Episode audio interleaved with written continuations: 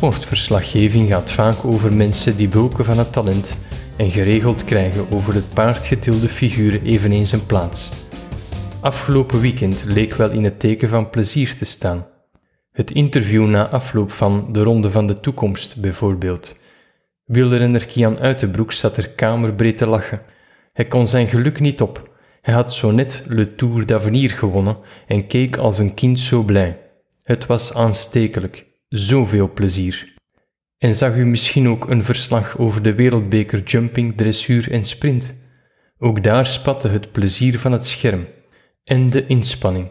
Bij sprint in de snelheid, uiteraard. Bij dressuur in het correct en elegant uitvoeren van enkele specifieke patronen in de kuur. Bij jumping in het aanlopen en springen over de hindernissen. Dat vergt een combinatie van snelheid, techniek en kracht. De sport past helemaal in de huidige tijd, genderneutraal en radicaal inclusief.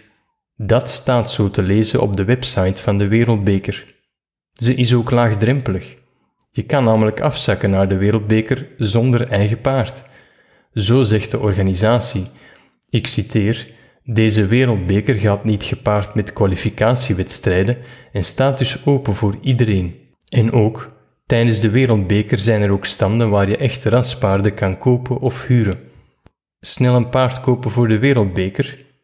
Als u me niet gelooft, neem dan zelf een kijkje op hobbyhorsingchampions.com. Hobbyhorsing, inderdaad, jumping met stokpaarden. Het is natuurlijk gemakkelijk om daarmee te spotten. Met nieuwe, onverwachte dingen is het makkelijk de draak steken. Maar kijk, luchtgitaar spelen is ook al jaren een serieuze discipline met kampioenschappen. En vroeger was op een plankje met wieltjes eronder rijden en trucjes uitvoeren een bezigheid van het zij verhuizers, het zij hangjongeren. Niet zelden gekleed in te ruime kleren en te nauwe schoentjes. Vandaag is dat een heuse Olympische discipline. Als deze alternatieve paardensport mensen plezier oplevert, laat ze doen. Ze bouwen een sociaal netwerk uit, ze kweken conditie, ze stimuleren hun creativiteit en ze trotseren de hoon van de massa.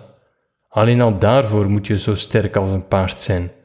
Dus ik stop met lachen, tenzij kamerbreed en aanstekelijk als Kian Uitenbroeks.